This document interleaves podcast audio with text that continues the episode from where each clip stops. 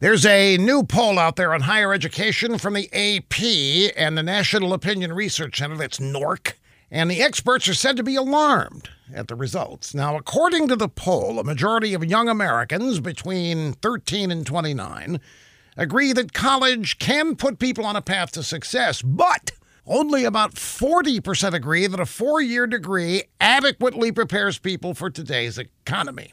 Now, here's the part that experts find alarming. Half of these young Americans think that a Haskell education provides the skills needed to get a good job. Six out of 10 think vocational schools are good. But the vast majority of young people, 73% of them, think the best preparation is job experience rather than a degree.